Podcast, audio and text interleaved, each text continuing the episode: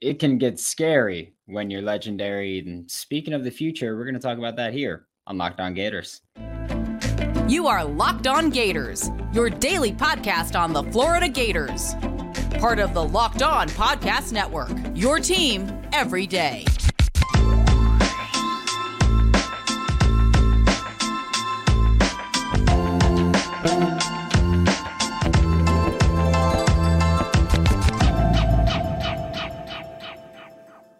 Hello, and welcome back to another episode of Locked On Gators, part of the Locked On Podcast Network, your team every day. Thanks for making Locked On Gators your first listen of the day. Every day, we are available daily and free wherever you listen to podcasts and on YouTube. Happy Friday. I'm Brandon Olsen. Find me on Twitter at WNS underscore Brandon. Find all my written work with Giants Country NFL 33. Today's episode of Locked On Gators is brought to you by FanDuel. Make every moment more. New customers Join today and you'll get $200 in bonus bets if your first bet of $5 or more wins. Visit fanduel.com slash locked on to get started.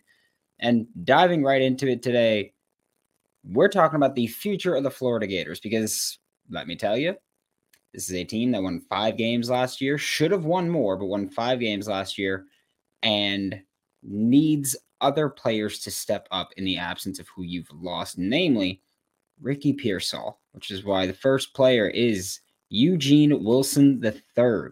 And I know it, it seems weird to go, oh, yeah, freshman All American. That's who needs to step up. However, he is the guy that I'm looking at as is going to take a leap in 2024. Not not just production wise, heck, maybe his receptions even drop off, honestly, with how it can go. But what I'm talking about with Eugene Wilson III is First off, this is year two with Graham Mertz for Eugene Wilson III. Not just Graham Mertz for Florida, with Eugene Wilson III.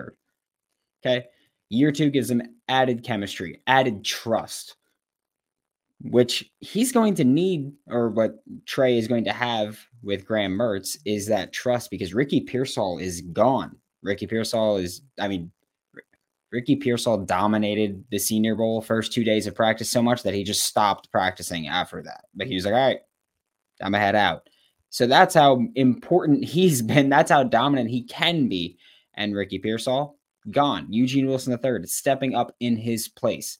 And for me, I think that when we look at who is going to be replacing that production, it's going to be Eugene Wilson III you're probably going to see Eugene Wilson III get less catches, more yards, more touchdowns because he's going to actually play wide receiver. And we talked about this during the season last year where he was a glorified gadget, which again, gadget's not a bad thing in, in 2023, 2024. It's not a bad thing in offensive football right now. Get the ball in the hands of your playmakers in space and allow them to make plays.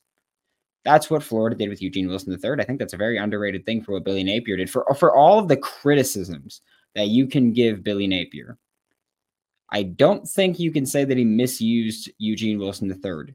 He could have used him more downfield. He could have used him more as a wide receiver. But when it comes down to it, Eugene Wilson III was a true freshman, is a dynamic football player, a dynamic playmaker. I said every time he touched the ball, it felt like he could house it. He runs like Odell Beckham Jr. is what who I've been saying he runs like with the ball in his hands. We can't even really talk about his route running too much because we haven't seen him do it much. All of his targets almost were right at the line of scrimmage or behind it. Had an average depth of target of like two yards. That is not far to be throwing the ball on average with Eugene Wilson III, but that's where he lived in 2023. And that could be a multitude of reasons. Offensive line play was terrible, which I do think the offensive line as a unit will probably be better this year because I do think that you've got improved tackle play with adding Brandon Crenshaw-Dickson. Even if you do have Austin Barber starting at one of the tackle spots, you've upgraded them. You've upgraded one of the tackle spots at the minimum. So I think you've got improved tackle play there. You've got Jake Slaughter coming back after a pretty damn good season where he was thrown in at center. And then you are going to be replacing both of your starting guards. But hey, it's football in 2024. We can be honest and say that guard is the position that you want to have to cover for on the offensive line. because you can help them with tackles or centers. So guard is the spot that you want to go, oh, we need to fix that. So I think that you're going to have improved tackle play where last year it was terrible. You had to get the ball out quickly. So Eugene Wilson III was the guy that they were like, all right, check down Charlie this stuff and, and pick up yardage that way. The running game was bad because of the offensive line. So what did they do? They used Eugene Wilson III as basically an extension of the running game. Really, that, that's what they did. You think about it, and it's basically like running stretch with him, with how often they threw it to him behind the line of scrimmage after that jet motion. I think that another part of it that is probably a bit overlooked is that Eugene Wilson III last year was a mid year enrollee that then got banged up and missed a, a good portion of that fall camp, meaning he didn't get the reps to work with Graham Mertz as an actual receiver and running downfield. He, he didn't get to practice the entire playbook until we were into the season. And so, looking at how Eugene Wilson III was used, I think a lot of that does come down to playbook was again not an issue, not a problem. I don't want to say he's he like can't pick up the playbook at all. I'm not trying to imply that. I'm saying he didn't have time to work it. And so how else do you capitalize that? You just give him the ball. And if that's that jet touch pass, if that's that screen, then so be it. You could put him in the backfield, and I think we see more of that in 2024. But I think Eugene Wilson III is the guy that we're looking at for stepping up. You look at what he did against Georgia. It was a dig route that he took to the house. You look at what he did against Arkansas, the wheel route that he scored a touchdown on. When you throw him the ball downfield, he still makes plays. It's just that they were kind of just spamming him with with the jet touch passes, or not even jet touch passes, like the jet motion swings, and they were kind of just hammering those. But I do think that Eugene Wilson III, with losing Ricky Pearsall, losing Caleb Douglas, who only played the first, I think, five games of the season, or maybe four games of the season, losing that I think you need Eugene Wilson III to step up. And I do think that he's ready, by the way. Like what I know that I said he hasn't been able to run routes fully. That was purely an opportunity thing. When you watch the reps where he does get to run routes, he is a fluid mover. And I think he's faster than Ricky. Like I think you're looking at Ricky Pearsall, but more dynamic. And, so for me, I think Eugene Wilson III has to be the one that if we're talking about who's gonna who's gonna take the next step, who's gonna carry this passing offense, obviously that's not Graham Mertz. It has to be Eugene Wilson III. His film was good when he actually got to play wide receiver last year. So I, I think that with another year, again, with more chemistry, because this Florida's had different starting quarterbacks back to back to back years now. There's been no continuity in the system here. I think with Graham and also Billy Napier has gotten better throughout his career when he's had quarterbacks play multiple years. They've gotten better. You look at Levi Lewis at Louisiana. So I think that we're talking about improved, not just talent wise, not just how he's used, but also the surrounding cast around him is going to help him succeed as a wide receiver. We're going to flip to the defensive side of the ball for the next segment. First, a quick word from FanDuel. Today's episode of Locked On Gators is brought to you by FanDuel Sportsbook. The Super Bowl is just a little over a week away now. So, to all those who celebrate, happy Super Bowl from FanDuel, America's number one sportsbook. And if you're like me, Super Bowl Sunday is all about scoring the best seat on the couch, which I've told you. I do not plan on inviting people over. I do not plan on leaving. I'm sitting on my couch and I'm just watching the game and I'm enjoying it, grabbing my favorite football food, placing some super bets, whether that's they have Brock Purdy and Patrick Mahomes to combine for 50 rushing yards is like plus 105 on FanDuel right now. You can bet if someone will break the passing record, you can bet what it's going to be heads or tails. You can bet whichever team wins that to- wins the coin toss. Will they defer? Will they receive? You could bet on everything on the Super Bowl. It's the best gambling day of the year. I love it. New customers, Join today and you'll get $200 in bonus bets if your first bet of $5 or more wins. Place it on a heavy favorite, 5 bucks, 200 in bonus bets. Throw it on some specials for the Super Bowl and profit. I'm just saying. Just visit fanduel.com slash locked on to sign up. That's fanduel.com slash locked on. Make every moment more with Fanduel, an official partner of the NFL. Thanks again for making Locked On Gators your first listen of the day. Every day we are available daily and free wherever you listen to podcasts. I am very sunburned. If you're if you're listening to this, just know I am red, like Patrick Star red. That's what we're doing. Um, but the next player that I do think is going to take a leap, it's not just he has to, I think he's going to, is Jordan Castell at safety. We've talked about this a lot when we were talking about the transfer portal in Florida. Should add a safety, and Florida should do this.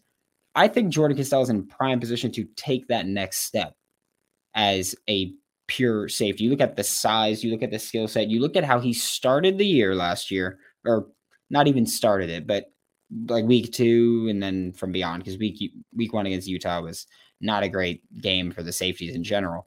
But you look at how he was from week two to week six, seven ish, and then he kind of hit the wall and he fell off, which happens with a lot of freshmen. Once you hit a, a once you hit kind of your limit, you hit that freshman wall because you're not used to doing it. You're not used to going that hard for that long at that level of play.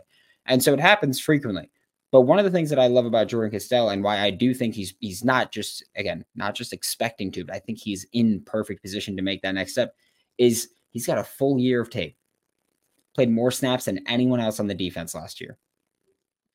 Full year of tape where he can go back and he can watch and he can say, "Hey, what did I do right in this game? What did I do wrong in this game?" Like I, I can promise you that they're to look at that Arkansas game which I think personally, I think that was Jordan Castell's worst game of the season was the Arkansas game.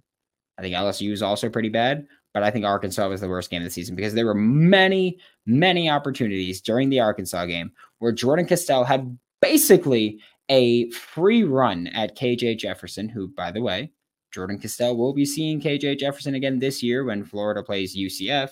But you look at that Arkansas game, and Jordan Castell had multiple plays with a free run at KJ Jefferson, and he either didn't wrap up, didn't just engage aggressively, or engaged too aggressively and kind of took himself out of the play. And again, that happened multiple times. Like that, that's not something that can happen even a single time.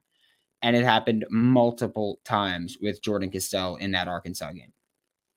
And it was to the point where the second half, Arkansas was basically like, hey, man, we're just going to run with KJ. And when people do get through and they do get into the backfield, we don't trust them to tackle properly. And that happened a ton. Safety play tackling was horrible last year.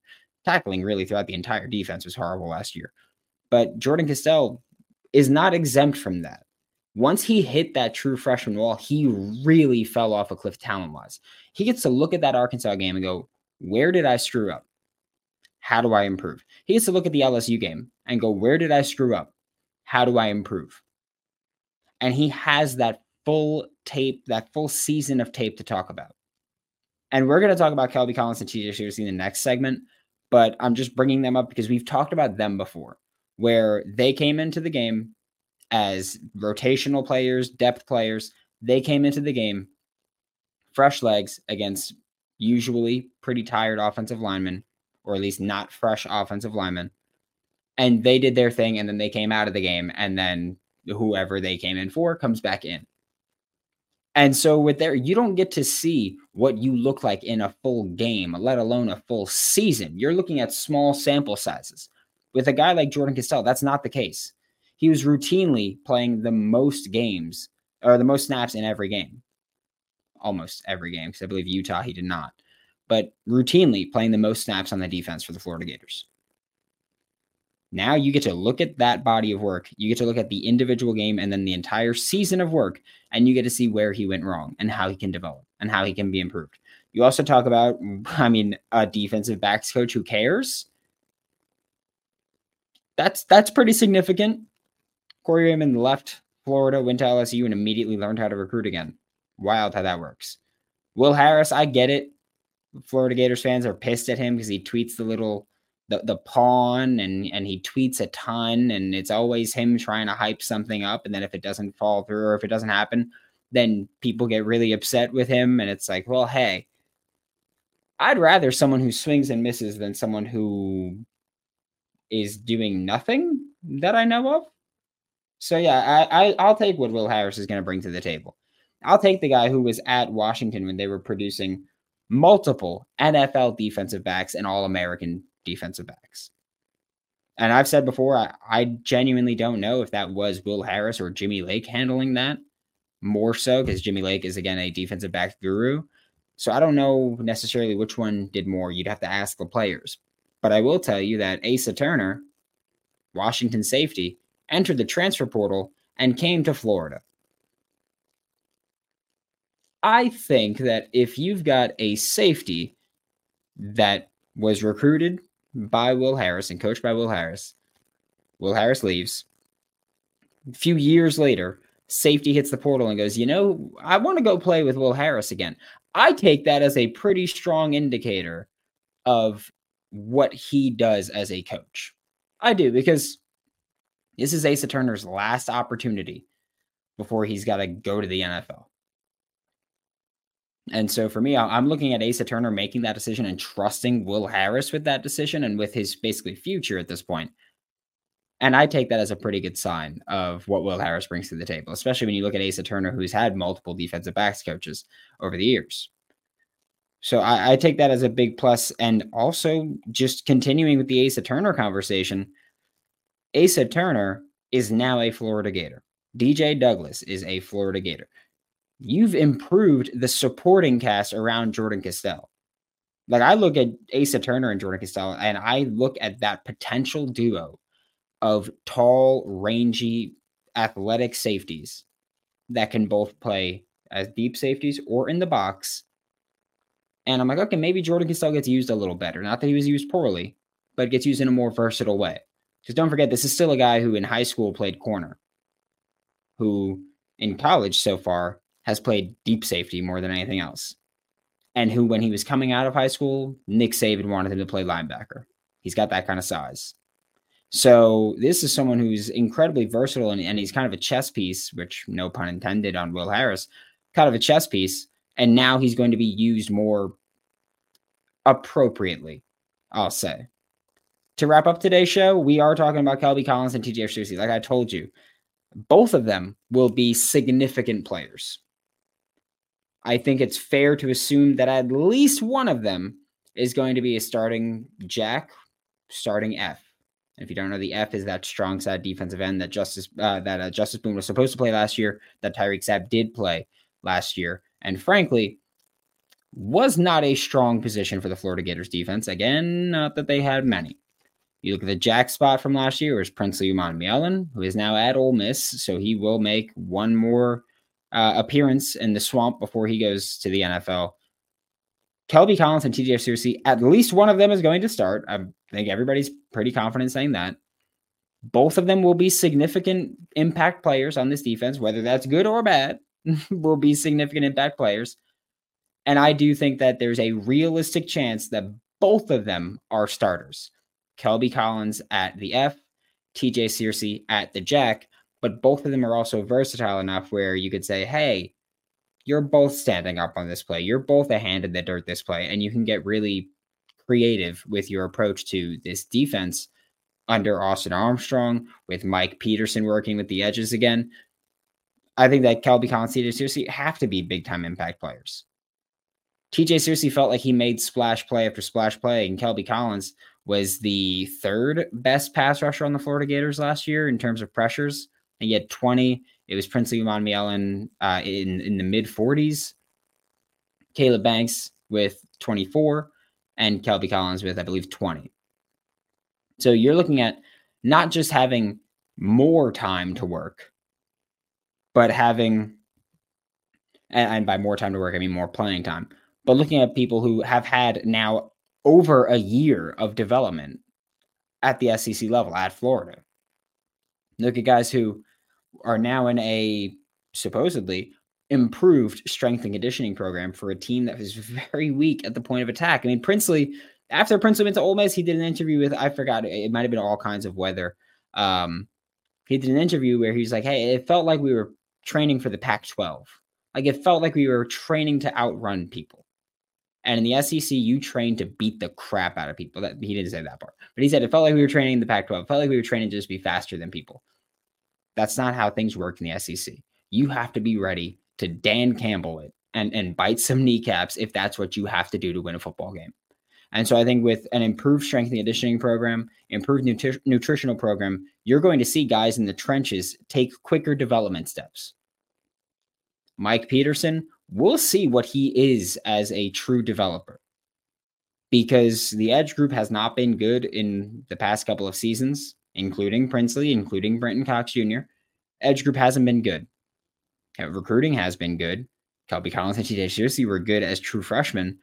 So I think this is the year where we kind of find out is Mike Peterson a good enough developer of talent and a good enough actual coach on field to carry this edge group through until he gets a promotion somewhere else. As probably DC would be the next thing that he would leave for, considering he's Gators' legacy. Uh, so I think that looking at Kelby Collins, TJ Searcy, they're primed for that next step. They've got time to develop. They've got playing time available to them with Princely gone, with quite a few changes on the defensive line. And that brings me to the next point where you talk about the changes on the defensive line. We can scrap Princely from the conversation here because one of them will be replacing him. So they wouldn't have been playing with him anyway, even if he was here. We can scrap Justus Boone, TJ, and um, Tyreak Sapp from the conversation as well, because Kelby will probably be replacing them. At least in my opinion, I think Kelby is better than both of them. We'll say that. However, you look at the interior of the defensive line, and your nose tackle is Cam Jackson, who's coming back for another year. And I do expect him to be at least better as a pass rusher and I don't mean that he needs to be doing spin moves and everything, but just be able to push the pocket a little bit more. I think he I think he will be improved there. That's the main reason I think he came back was to prove that he can do that and go, "Hey, I'm not just a two down nose tackle. I can be a valuable asset on all three downs or four if we need it." Then you look at what they did at that big end tackle spot, the three tech. Joey Slackman came in from Penn huge fan of Joey Slackman's game. You've got an improved defensive line. I know it doesn't feel like it entirely because you lost Princely and, and he was all SEC. He was, I don't think there's even a doubt that he was your best player, especially at a premium position. You lost him, yeah, but now you've got a better supporting cast. The big thing with Princely was that he couldn't make an impact because no one else could rush the passer that shouldn't be an issue as much this year with Florida, where you can have Cam Jackson, Joey Slackman, Caleb Banks, any two of those three on the field. Ideally, if you're talking about rushing the passer, it's Caleb Banks and Joey Slackman. But then you have Kelby Collins, TJ Searcy there. And it's like, okay, well, it's not just, oh, block this one guy. You can have multiple guys put in one-on-one situations where they can make plays and, and try to rush the passer. So I think the import I think similar to Jordan Castell, actually, the improved supporting cast will improve their level of play the same way that an improved secondary will improve Jordan Castell's level of play. So I'm looking at Kelby Collins, TJ and I mark them both just because, again, I think that one, we will look at them as a duo as we go through their Florida Gators career. I think we'll look at them as a duo because they came in together. They're expected to play significant roles this year together. And then you look at 2025 and what that's going to be, and they'll probably both be playing pretty significant roles together in 2026 if they're back for a fourth year then they'll probably play a pretty significant role there. So i think that we're going to keep them tied to each other the same way that people tie together like patrick mahomes and josh allen even though one's clearly better than the other in that situation. They're tied to each other and that just is what it is. Tom brady peyton manning tied to each other. Kelby Collins and TJ Searcy will be looked at like that but I do think that both of them have everything in front of them where if they just work their tails off, they've got a chance to be significant impact players this year. And they should be significant impact players this year. Thanks for making Locked On Gators your first listen of the day. Every day we are available daily and free reviews in the podcast. We'll be back Monday when I will be back home and hopefully a little less burnt because, yeah, that sucks. For Locked On Gators, I'm Brandon Olsen. Don't forget to follow me on Twitter at WNS underscore Brandon. Find all my written work with Giants Country NFL 33, and I'll see you all Monday.